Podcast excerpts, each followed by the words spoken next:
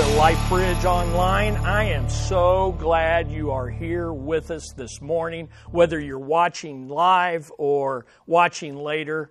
Uh, I, we want to be a blessing to you here at LifeBridge, and I am glad that you are here. My name is Pastor Chris, and uh, our goal during this time is to bridge the gap between biblical learning and radical living.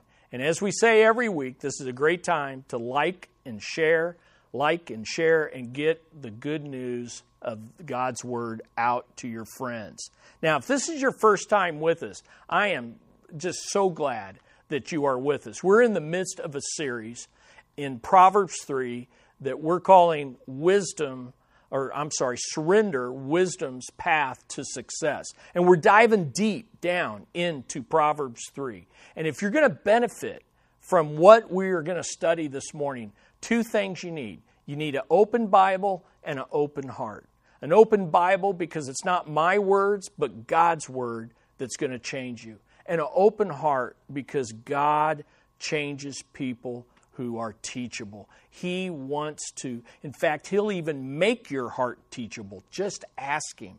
And so, if you have your Bible, and I hope you do, turn right with me right now to Proverbs 3, and then let's pray. Let me pray for us that we would have an open heart. Father in heaven, we thank you that you are high and lifted up, and yet you are near to hear our prayers, our cries, our hurt, our longings, our frustrations. Lord, all of it we bring to you in this moment.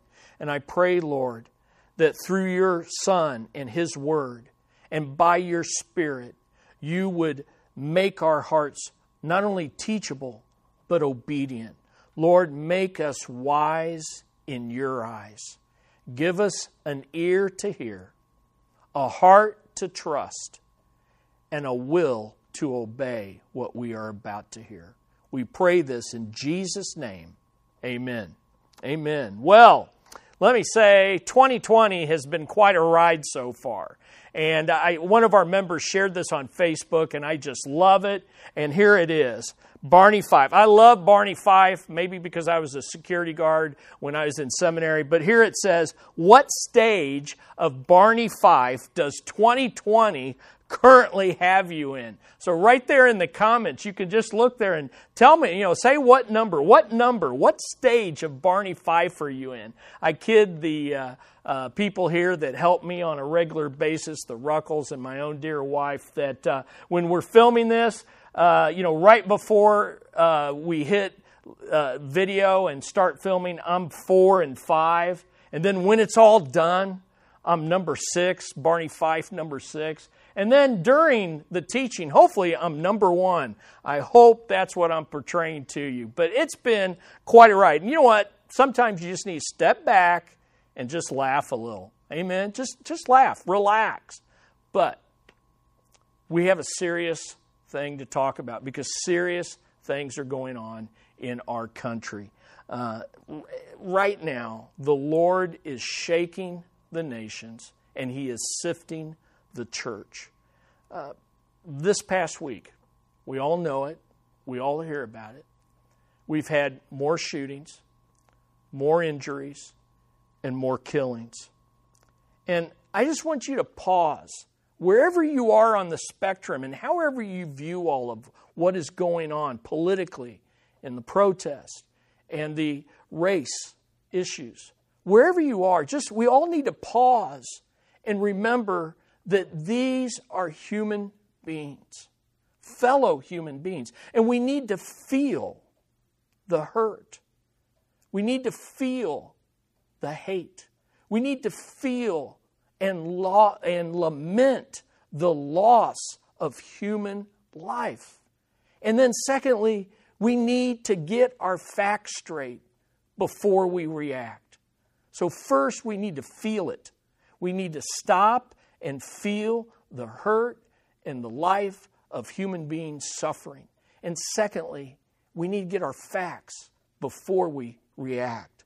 Now, on top of all this, we still have continued rioting, looting. We have businesses being ransacked, communities, communities that are on fire.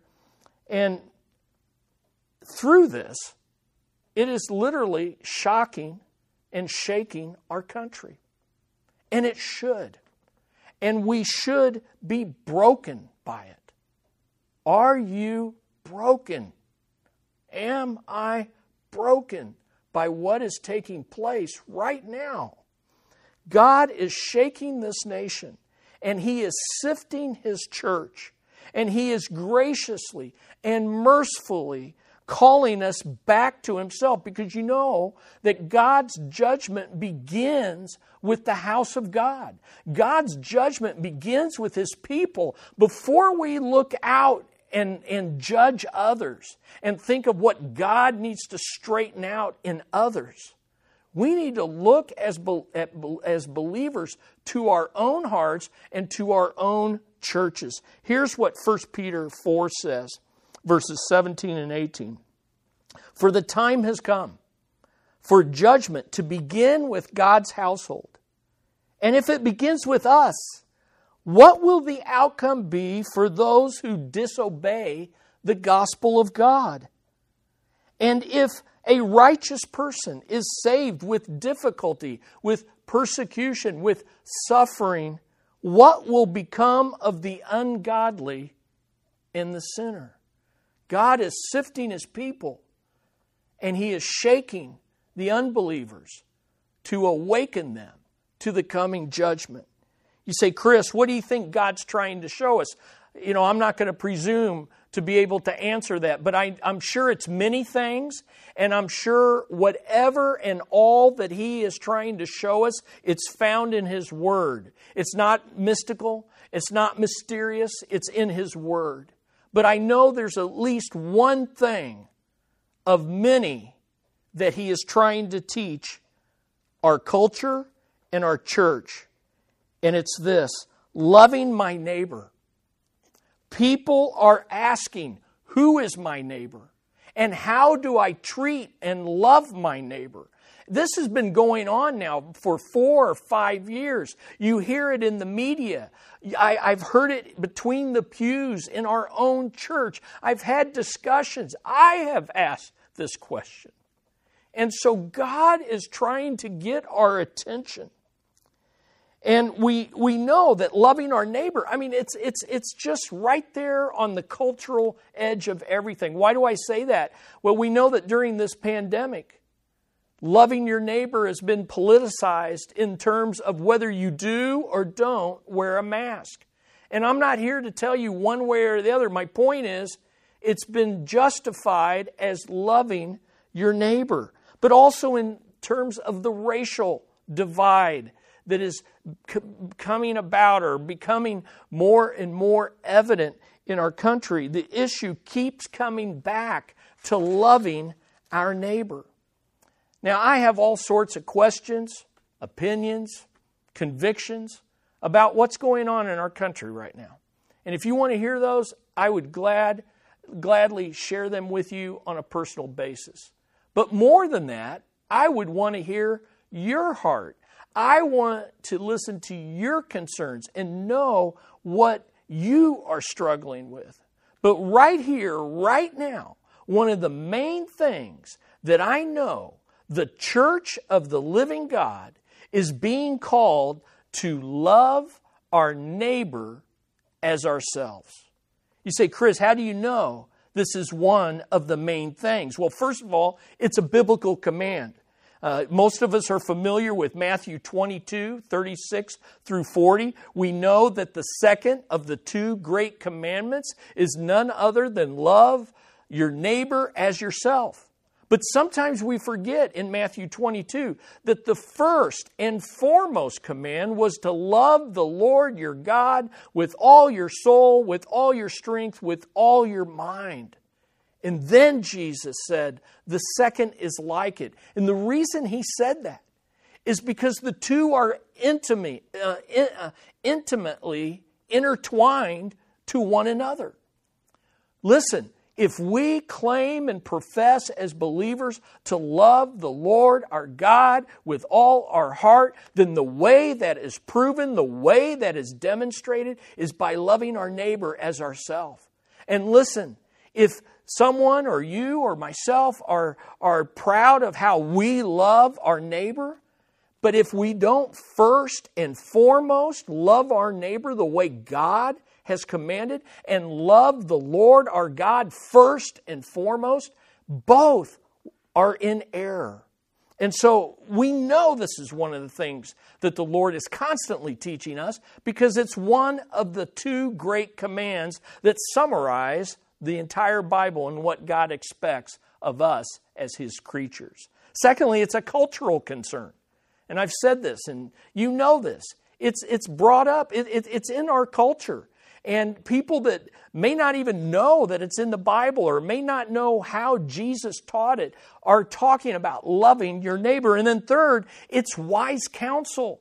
It's wise counsel, loving our neighbor. Listen, listen. Loving our neighbor is an essential part Uh, it's essential on wisdom's path to success. You're not going to succeed in God's eyes without loving your neighbor. And I say that because right here in Proverbs 3, in verses 27 through 32, we have some awesome wisdom from God on how to love our neighbor as ourselves. So if you have your Bibles open, and I hope you do, turn and look right there, Proverbs 3. We're going to read verses 27 through 32. We're going to go down through 27 through 32 and see if you can pick up the focus on loving your neighbor. Notice what it says Do not withhold good from those to whom it is due, when it's in your power to do it.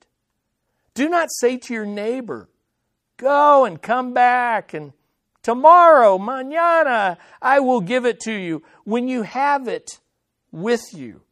In other words, you're able to meet that need and you're procrastinating, you're pushing off, you're putting it off. And then, verse 29 do not devise harm against your neighbor while he lives in security beside you. Do not contend with a man without cause, if he has done you no harm. Do not envy a man of violence, and do not choose any of his ways. For the crooked or the perverse man is an abomination to the Lord, but he is intimate with the upright. Wow. The challenge now and always is this Choose to love your neighbor in a culture of hate and violence. That's what these passages, these verses are about. Choose to love your neighbor in a culture of hate. And let me speak to LifeBridge. We as a church need to cultivate a culture of love in the midst of a culture of hate. Now, this is so important, and these verses are so important. We're going to divide it up into two messages. But and today, what I all I want to do is give you five Berean observations. I'm just going to do a little inductive observation for you because my goal as a pastor teacher is not just to download content, it's to equip you in how you can inductively and be a Berean that searches the scriptures for yourself. So here we go five Berean observations of Proverbs 3 27 through 35. Here's the first one there are four warnings about how to treat our neighbors in these verses. Four warnings about how to treat our neighbors. The first one, look in your Bibles, is in verses 27 through 28. Do not withhold good from your needy or asking neighbor. And then verse 29 do not plan evil against your trusting neighbor. And then verse 30 do not argue needlessly with any person, with anyone. And then verse 31 do not envy the violent person so that you begin to imitate their violent ways. And so we have four warnings, and we're going to dive into them next lesson. But here, the, these verses raise three questions about neighbors, and it's this what is a neighbor? what is a neighbor? Now, maybe there in the comments you could put down what comes to your mind when you hear the word neighbor? What's the first thing that pops in your mind? Maybe someone's name. It just, what is it? What is it that pops in your mind? Now, I think most of us usually think of someone living next door to us, someone living near to us, someone living two to three houses down from us, or in the apartment across the way or in the duplex next to us. Or if you're a student, the person in the dorm room next to you. I know I, I, had quite a few years of dorm life, and I remember the, the person in the dorm room next to me was my neighbor, and, and the one across from me was my neighbor. He's my neighbor across the hall.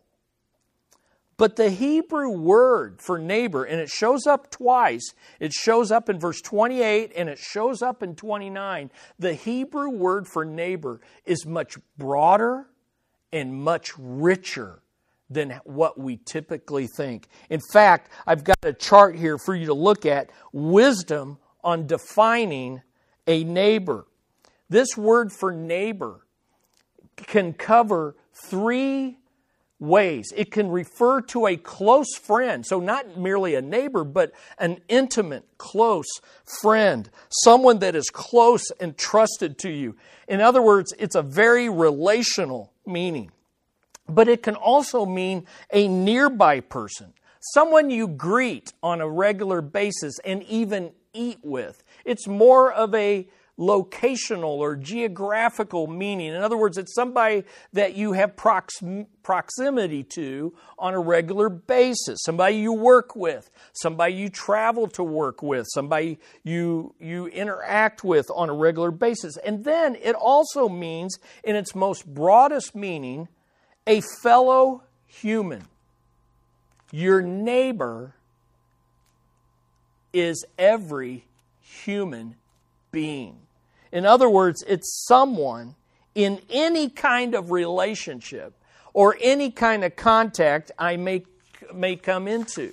Now, here in Proverbs 27 through 32, it's fascinating how the use of neighbor moves from a near neighbor, a trusted neighbor, to any person, and then even a violent person that you don't want to even be near. That's the idea. So in verses 27 through 28, we've got a neighbor who has a claim on your generosity and is in need and so asks for help.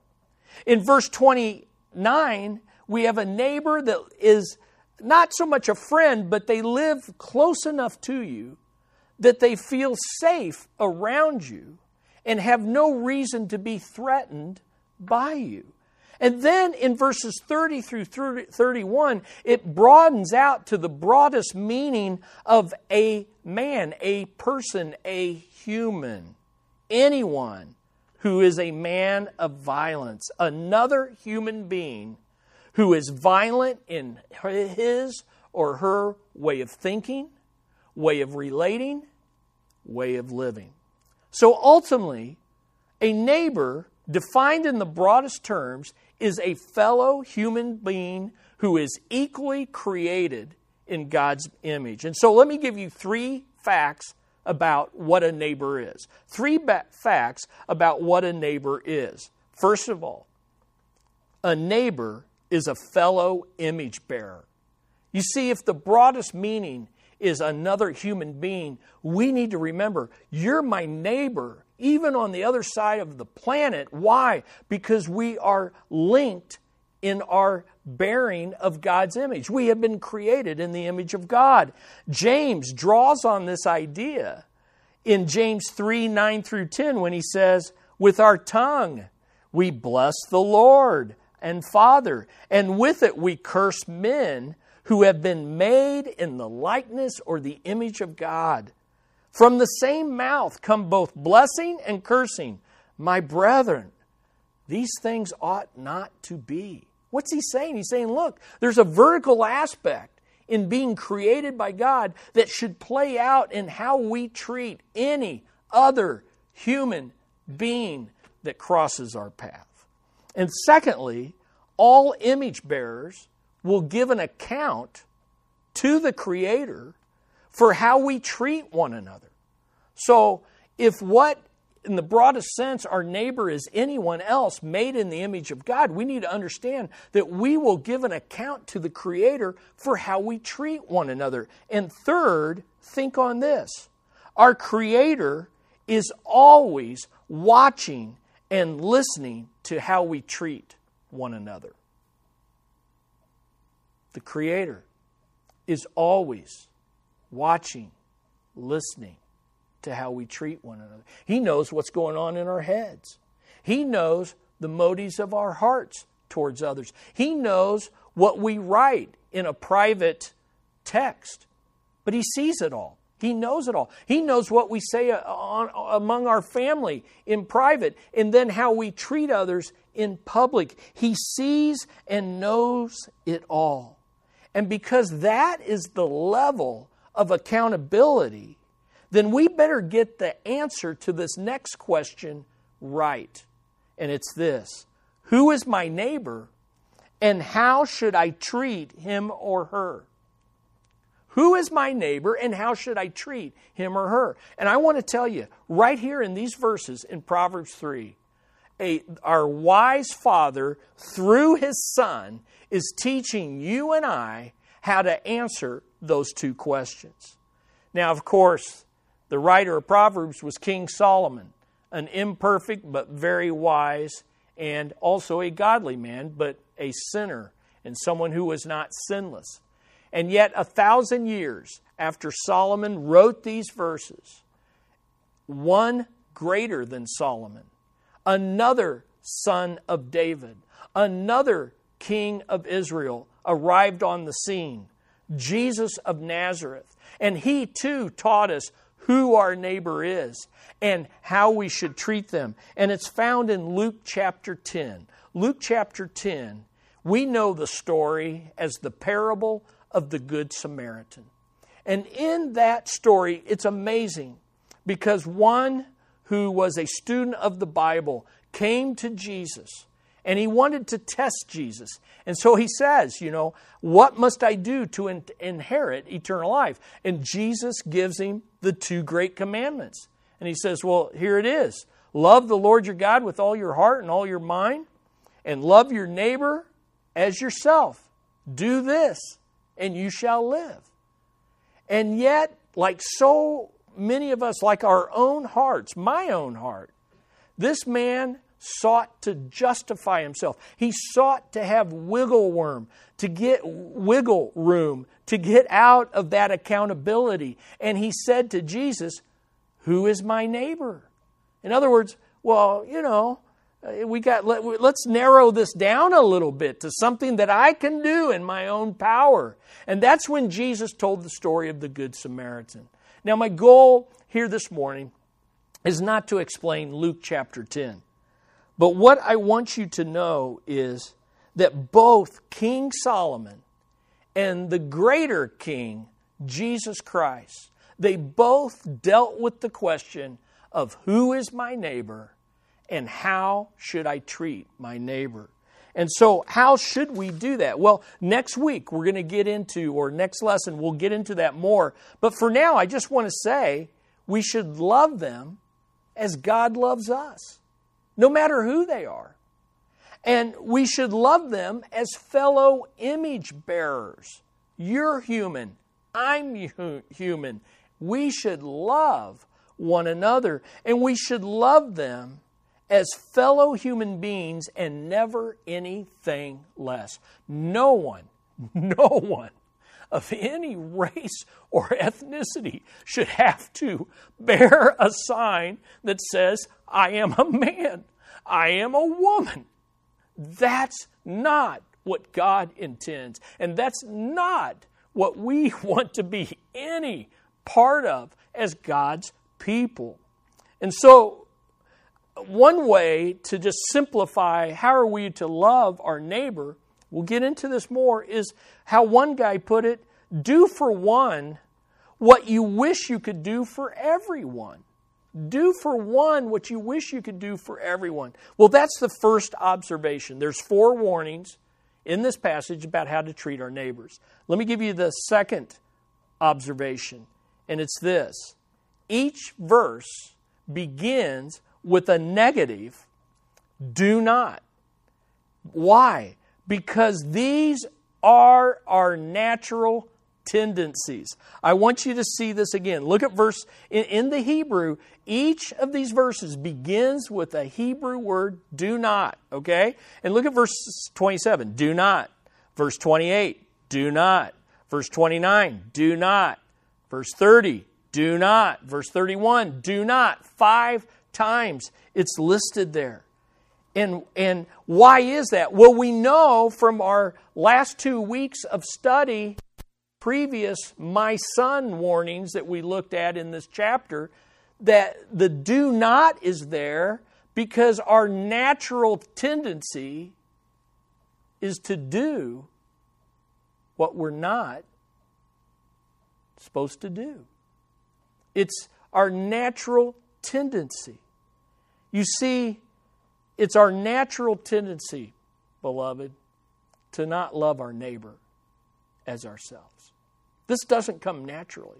It doesn't come naturally to the depraved, self oriented, self worshiping heart.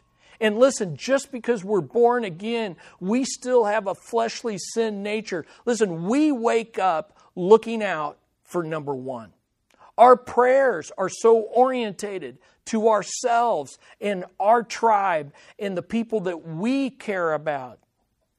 But the reality is this we need to be warned do not, do not, do not live in this way. Now more than ever, listen, now more than ever, we need to be reminded not to be unloving, not to be unneighborly. And listen, we as believers, just like in the story of the, the parable of the Good Samaritan, we who are believers, or if you're religious, this is probably a greater tendency for us because we tend to use the Bible just like the man did in the parable of the Good Samaritan. We use the Bible to justify who is my neighbor and who's not my neighbor. Or we, we overly individualize our salvation and we just kind of draw a circle around me, myself, and my own. And we say, well, I love them. And we don't love the other. We don't love the one who is different from us, thinks different, lives different, and to be quite honest, sometimes is offensive to us, just as we are to them. Listen, now more than ever, we need to hear and apply God's wisdom on how to love our neighbor, both Republican and Democrat and everybody in between, and even the non political guy or gal. Both people we like and are like us, but also people we don't like and aren't particularly like us. We need to be loving our fellow believers, but also those who are far from God, those who are running from God, and yes, even those who are rebelling and having the high fist in resisting God. We need to be loving every ethnic group, every tribe, every people group, every language, every nation regardless of skin tone.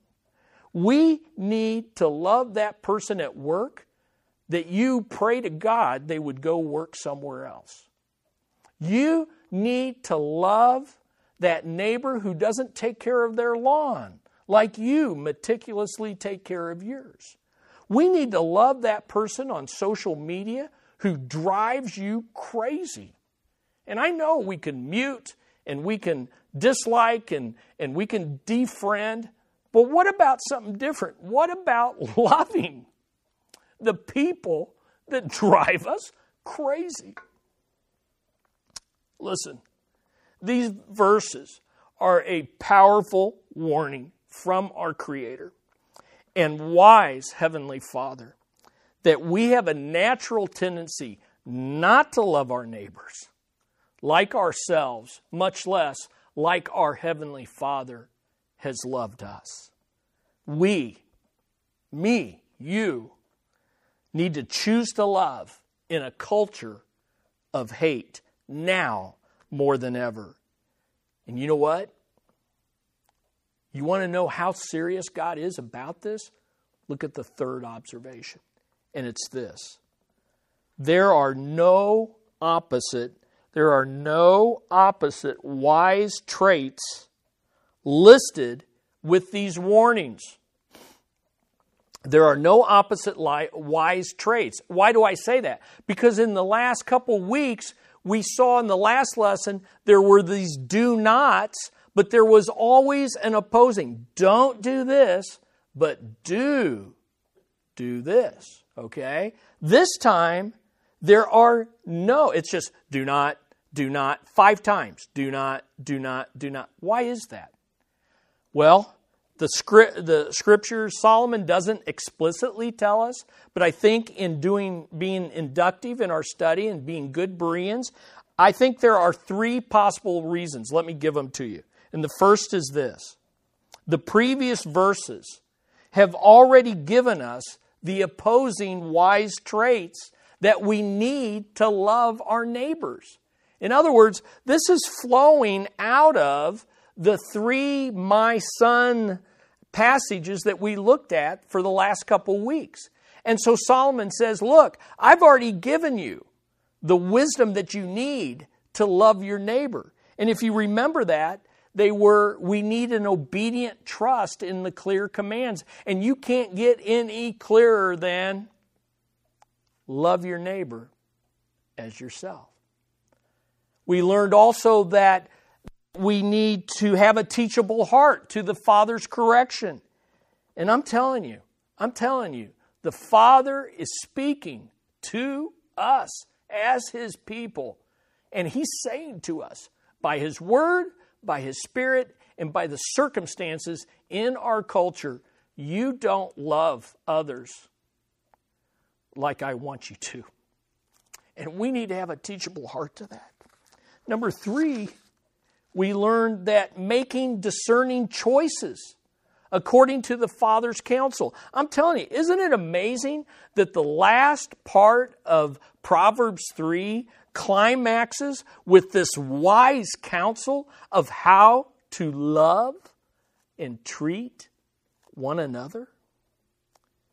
And here's the second reason why I think there are no opposing wise traits, and this is a powerful one. Here's the second reason the Lord hates.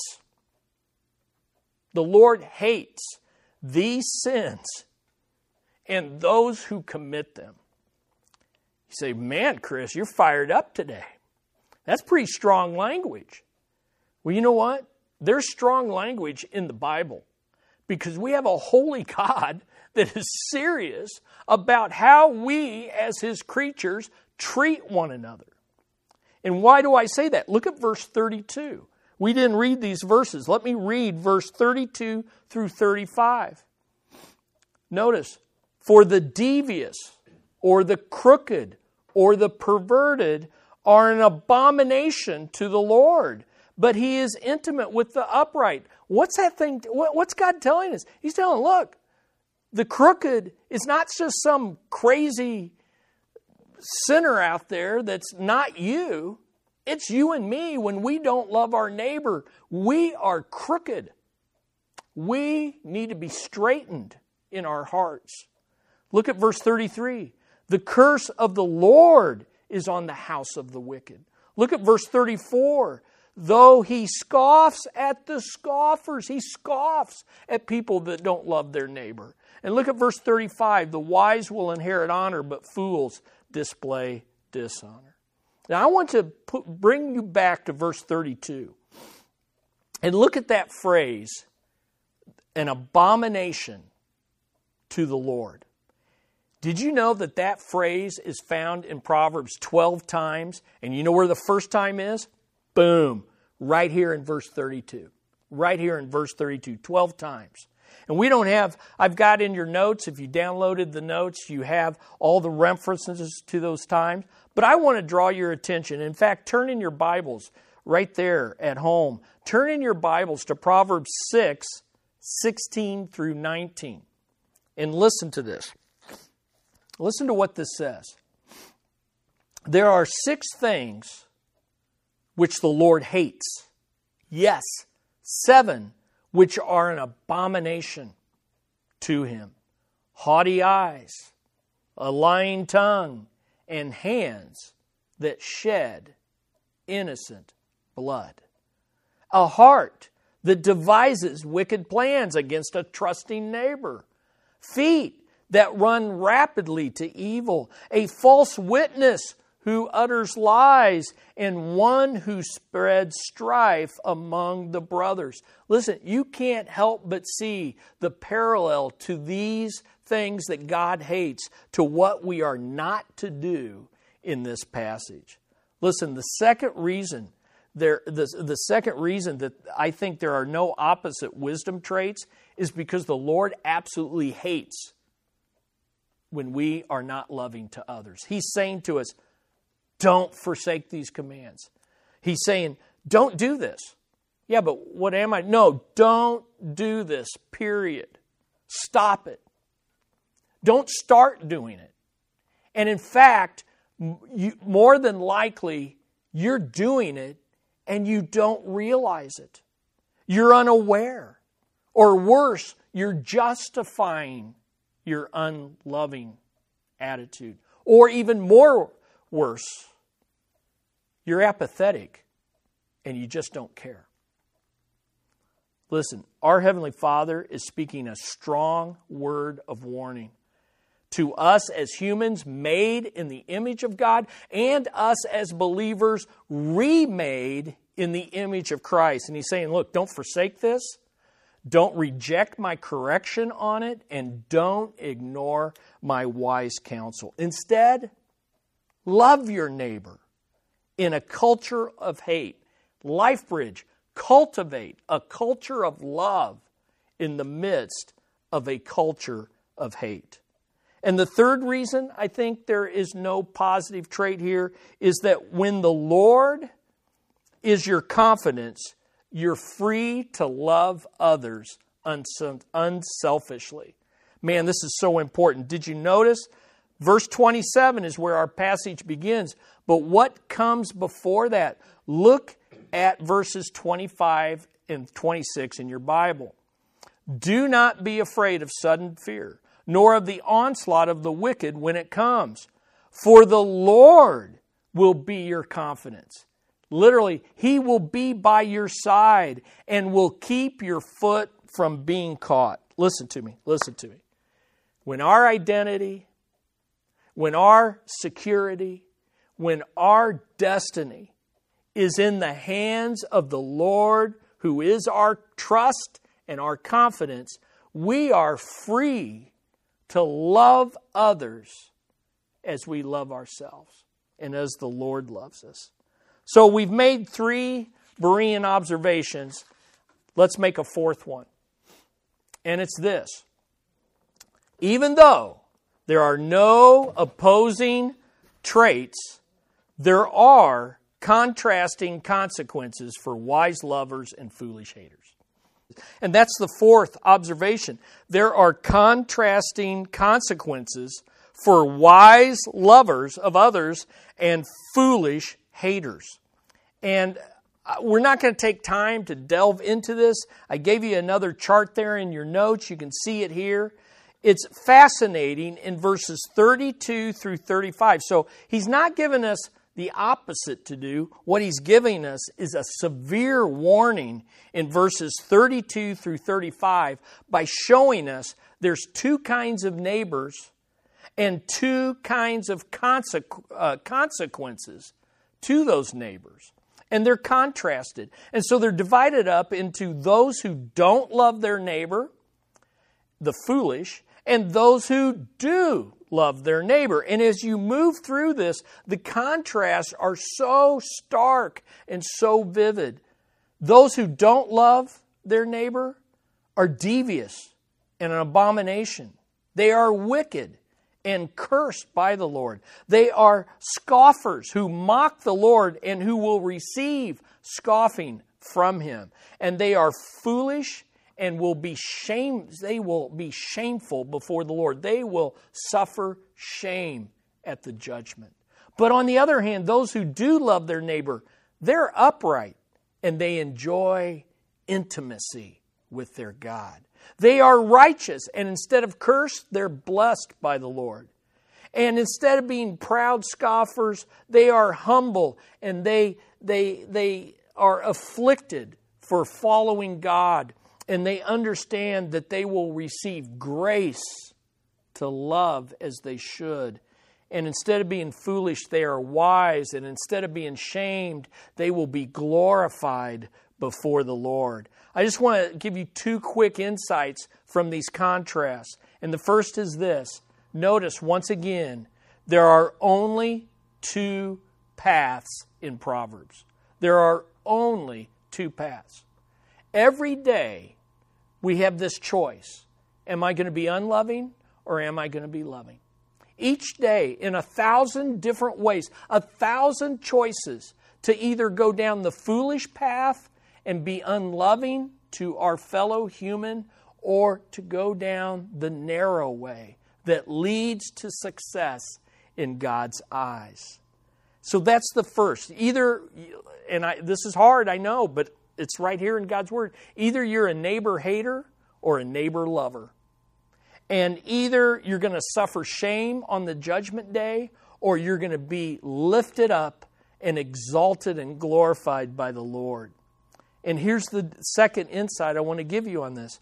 Only those who trust in the Lord, Proverbs 3 5 and 7, only those that trust in the Lord with all their heart will be glorified in the end. I find it fascinating that this is the end of chapter 3, and he always begins with the unloving person, contrasting with the loving until the very end, verse 35.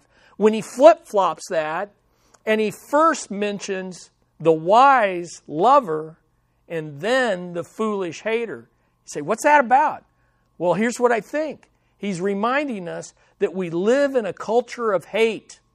And he's saying, don't follow that path. Don't imitate those people because one day, in the end, it's going to be flip flopped. In the end, they will suffer shame. And by my grace, I will glorify you for you have trusted me and loved your neighbor as yourself. Now, that brings us to the final Berean observation, and it's where we're going to pick up next time on the rest of this message, and it's this number five the heart of the problem is the heart.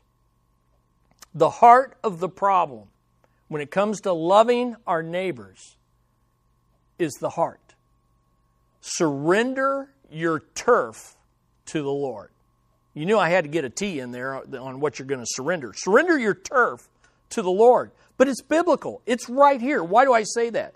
Well, Ray Ortlund is a pastor and he wrote a commentary on Proverbs. And he gives us a great illustration about this passage.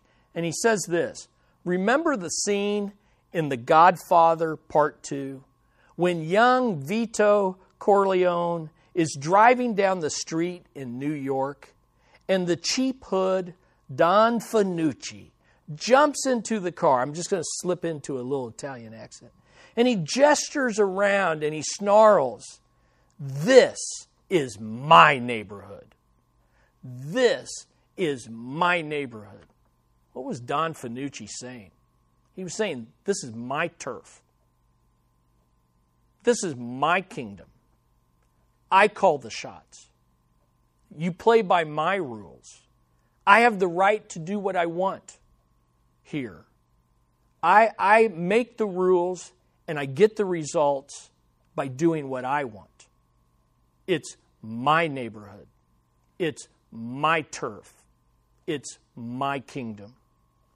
And every one of us, listen to me, every one of us has a little mafia boss a little Don Fanucci in our hearts that says, This is my turf. And I do what I want. And I tell you what I want. And I will love or I will not love because this is my turf.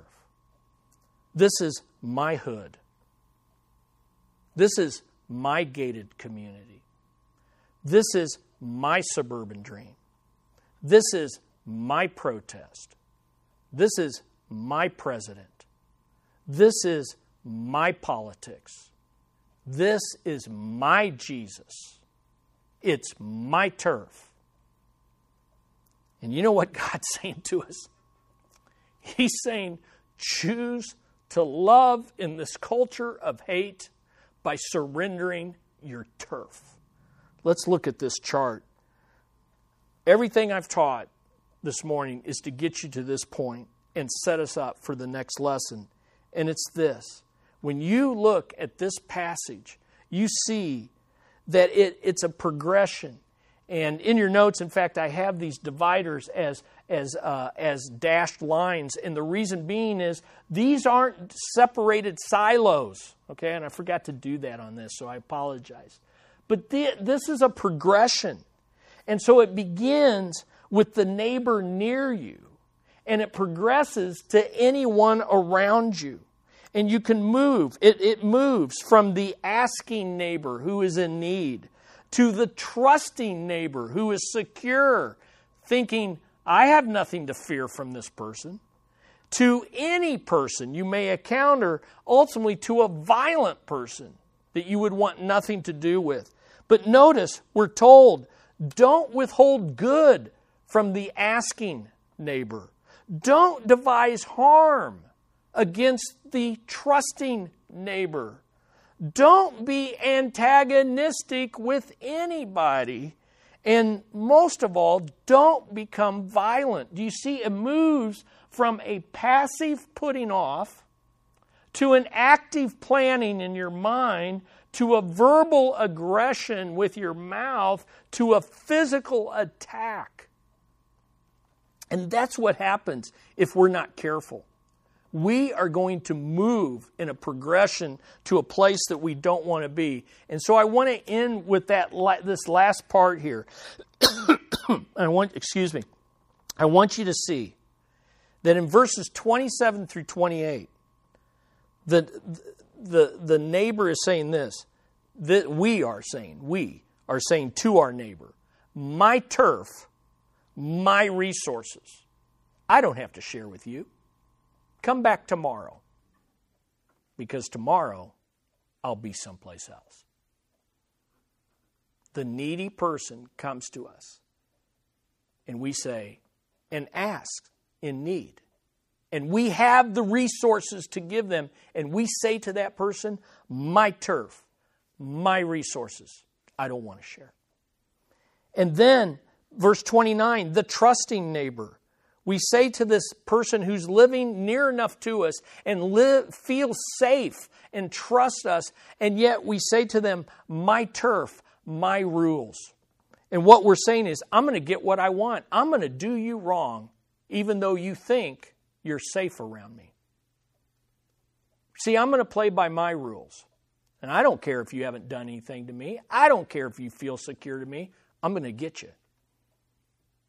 My turf my rules. And then in verse 30, my turf, my reasoning. What do I mean by that? I mean, I'm right and you're wrong. Don't confuse me with the facts. Don't, don't, let's not dialogue. Why? Because I'm going to be antagonistic with you. Because I'm going to pick a fight with you. We'll talk more about this next time. But the idea is this my turf, my reasoning, you're wrong, I'm right, End of discussion. And then finally, my turf, my rights. In other words, we are to look at the violent person who says, you know what? This is my turf, and I'm going to secure my rights no matter what it takes by force. And I'm going to go for it. Why? My turf, my rights. Yeah, but that's not your life to take my turf, my rights. Yeah, but that's not your property to desecrate. My turf, my rights. Listen, This is powerful stuff. And I don't think I need to go into detail on how this relates to what's going on around us. I think you can see, and I pray that the Holy Spirit has brought the connection to your heart. We need to be wise, and we need to surrender our turf in order to trust in the Lord. So here's my application for today. And I want you to think on this and take it deeply seriously before the Lord. And I want you to do five things. I want you to get alone with God with this passage, with your notes, and I want you to ask the Lord to search your heart and see if there is any wicked or unloving way in your heart. Secondly, I want you to be open to the rebuke of the Lord and being corrected by others. And what that means is we need to humble ourselves before Him, humble ourselves before others, and listen and learn. Third, be teachable to the correction that the Lord brings. And remember, look beyond the messenger and hear the message. Fourth, stay focused on where you need to grow and not where your neighbor needs to grow. This isn't about other people, it's about you, it's about me, and it's about where the Lord wants me to grow. And then finally, realize that we all, all fall short in this area. There's no one listening who loves their neighbor as themselves the way we ought. Not a one of us. And if you think you do, then you have a bigger problem than not loving. We all need to learn this.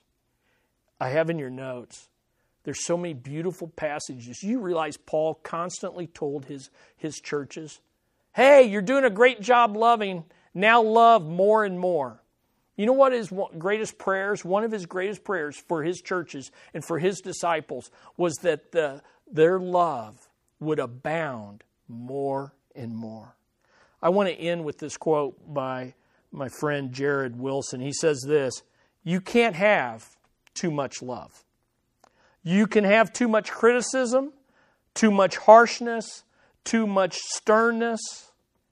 You can have too much anger and even too much sadness, but you can never have too much love.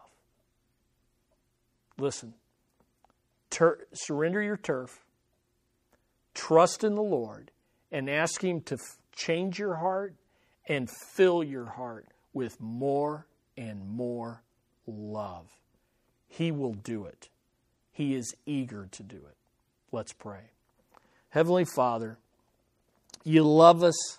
You accept us as we are, but you love us too much to leave us that way. You want to make us a more loving people. And oh, Father, your love has been so clear to us. It's clear in your word, it's clear by your spirit that makes it flow in our hearts, it's clear by how you speak to us through your word. May we seriously search our hearts. We're coming up on a very hard couple months. And Lord, we, your people, need to lead the way by being wise lovers and not foolish haters. Change hearts because it's what you do best. In Jesus' name, amen.